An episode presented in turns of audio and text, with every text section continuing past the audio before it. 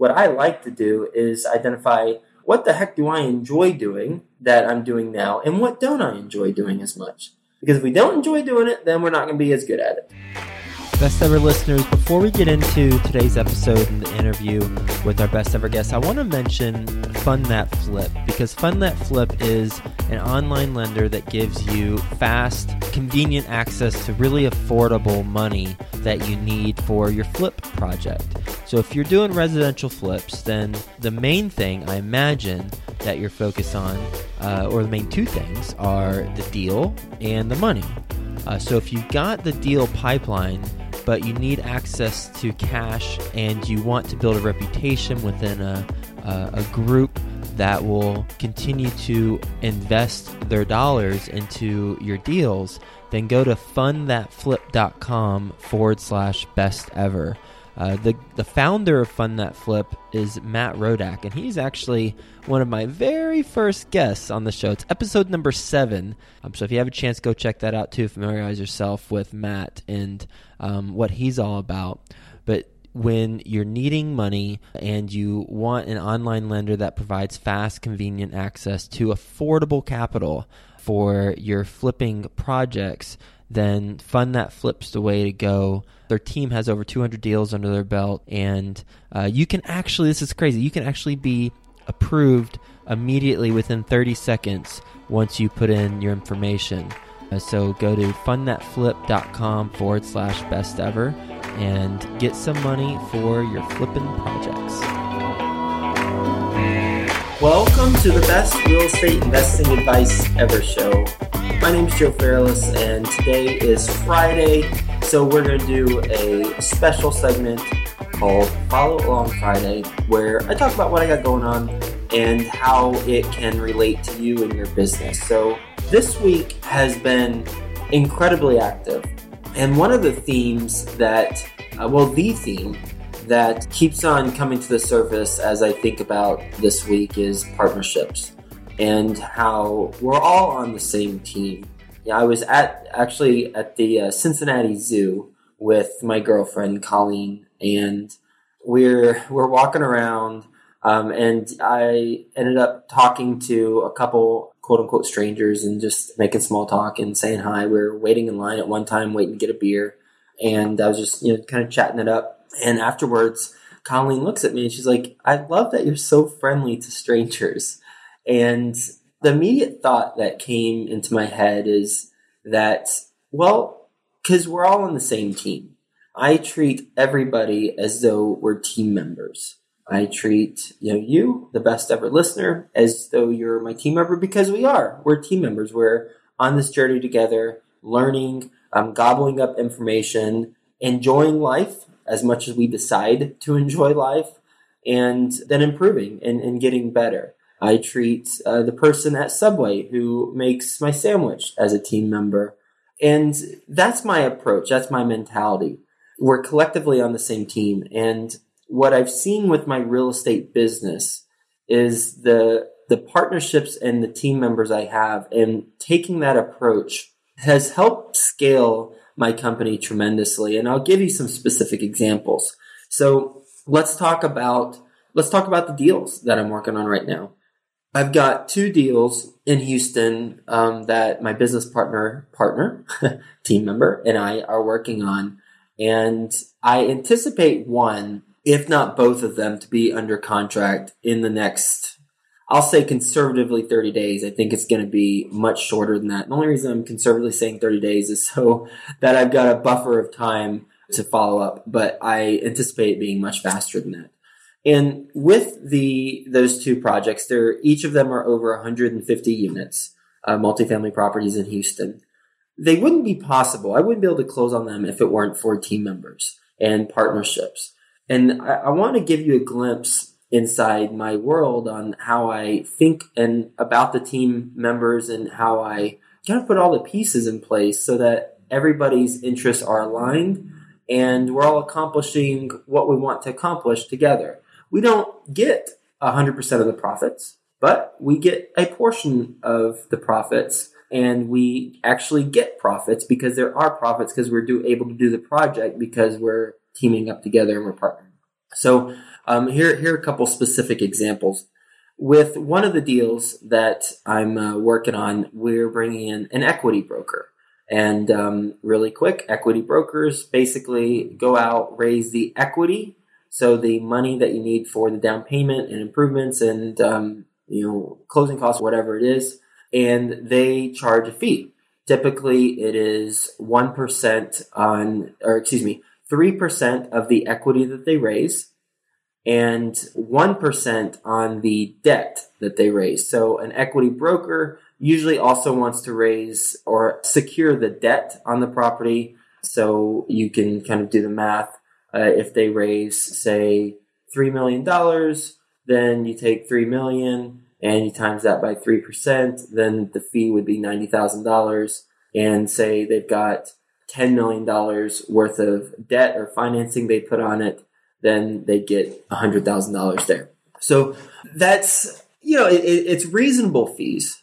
But then also what they do is they take it out to institutions, hedge funds, private equity firms, maybe family offices. And then you negotiate the deal structure terms with that group as well. So you, you're really negotiating with two different groups, and the equity broker is a broker so they're the go between to, to help um, finalize that. And with the reason why we're using an equity, bro- equity broker is because um, there's just a lot of opportunity to one, grow a relationship with them, and then two, to get more deals done faster. Um, now, uh, it's not all about how fast can we do deals, in my opinion. It's about how intelligently can we do the deals and if they make sense. But if we have multiple deals at once that makes sense, then at that point in time, it's, it's important to become resourceful and to uh, identify what team members can you put in place to help make the deal happen. So with one of the deals, we're working with an equity broker. Now we would still need to bring equity to the table, either 10 to 20% of the money, the equity that's required, and then they bring the remaining um, 80 or 90% depending on the structure. But that's one way of me uh, finding a team member that can help scale my company. And another way is, you know, I have clients. I have private consulting clients and they pay me a retainer on a monthly basis. I teach them how to buy apartment communities and raise money from investors. And there are opportunities when I find a deal that um, if I have a client who has investors and I uh, have a great relationship with my client, then if they're needing to or wanting to get into a deal, then we could partner. I did that on my first deal with the 250 units in Houston and looking to do it on this deal with one of my clients. And it's looking like it, it's uh, very likely going to happen. And basically, they get in on the general partnership side with me and they raise money on behalf of the deal. And uh, then the benefit to me is that I'm able to continue to identify more opportunities, raise some money as well, but not the whole chunk of the money.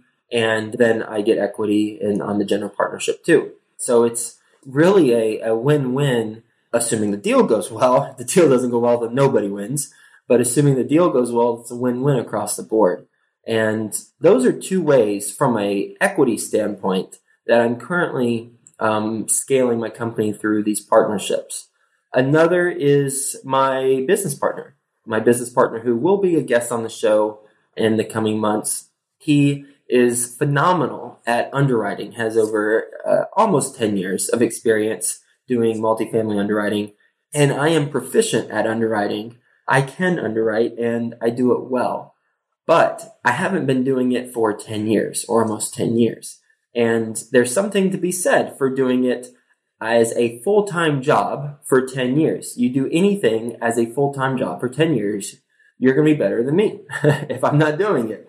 And so I have brought him on and we're partnering up and we're doing these deals together where I can focus in on the investor relationships and the asset management, the marketing piece, and he focuses on the underwriting, the acquisition, and the asset management along with me.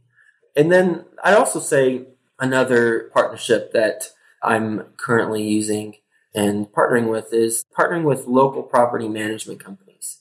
And the there's two ways you can you can do this. One, you pay them a fee for a percentage of you know the the money that comes into the property every month, and that's typical. Typically, you know, four or five percent, uh, depending on the size of the property. Those are usually hundred plus units. If it's smaller, then it could be upwards to eight percent if it's like a twenty unit or something. But the other way is to have them go in on the GP, the general partnership side, with you. And um, there's pros and cons to it. The pros be well, let's talk about the cons first because we always should talk about the risk and how we mitigate it. So the cons would be if it's not a good partner and they are stinking it up on the management side, then they're still going to be a partner with you on the deal, but you'll just have to fire them from management of it. Could get really messy. Um, you could buy them out of the LLC that owns the property, but then you've got to buy them out, and it, it would just it, it, would be a situation that you definitely want to avoid. However, if you partner with them and you do give them equity, and they are good, and um, they're one of the leaders in the, that local market, then they're going to have a financial interest in the upside of the property, both from an income standpoint, but then also from an NOI standpoint and that's where the value is is really derived for multifamily property. So that's another partnership that I've been doing in Houston, and we've seen it turn out really well. And going to be looking to do that in other markets as we continue to expand. I could go into examples for my podcast that I do as well. I'll do it really quickly. I've got team members who help make this podcast possible. Mario, he's based in Chicago. He identifies different podcasts for me to speak on, um, as well as other different public relationship opportunities. And he books those podcasts, and I pay him based on however many he books every month. I've got a partner, Andrew, in Phoenix, Arizona, for any best ever guests. You know Andrew because he sends you the email afterwards with some very thoughtful comments on what his take was on the show, and he gives you the link to share it out with your friends. He also identifies the guests for the show as well. He typed up the show notes and he posts it. He writes the headline. He's a jack of all trades and has an incredibly bright future in real estate and, and is already doing deals in the Phoenix area. I've got a team Toby and his company, 24 Sound. They're based in Colorado. They do all the audio engineering. They make this podcast sound good and, well, phenomenal. Nice work, Toby. And then I've got a social media expert I hire through Upwork, and I've got an SEO expert or team of experts hired through Upwork. They're both in India. So those are all the team members I have with the the podcast, and and that's really the focus of this conversation. And what I wanted to mention to you is the partnerships are the key. Identify who are the right partners for your business, and what I like to do is identify what the heck do I enjoy doing that I'm doing now, and what don't I enjoy doing as much? Because if we don't enjoy doing it, then we're not going to be as good at it. And then find people who can partner with you. You can exchange different areas of expertise as compensation. So, you know, maybe you give them insight on something or educate them on something. They educate you on something, or if it's more manual labor, then you know, maybe you give them access to, I don't know, relationships or whatever. I'm not sure what it is. You can get creative. You're only limited by your creativity. It doesn't have to be monetary, but a lot of the time that makes the most sense because that's a, that's the most simple way you can do the do the partnership structure. And then with those partnerships, build out your company and put those pieces in place. You're going to need to have temporary partnerships that go to permanent I highly recommend testing partnerships out first before jumping in with both feet into the partnership. You want to make sure that both of you have an alignment of interests and your natures are the same or at least complementary. So, the final thing I'll say about this in today's uh, episode is I've got the two deals I'm working on in Houston, got three off market deals in Cincinnati that we're going to be underwriting soon that came through a broker relationship. One in Indianapolis, again, broker relationship. And the key to the partnerships is to continue to add value. So, that, my friends, is what I've got going on. That's where my head's at. I wanted to share this quick message with you on partnerships, why they're so darn important, and um, how you can implement them in your business to scale your company as well. Hope you have a best ever weekend, and I'll talk to you tomorrow.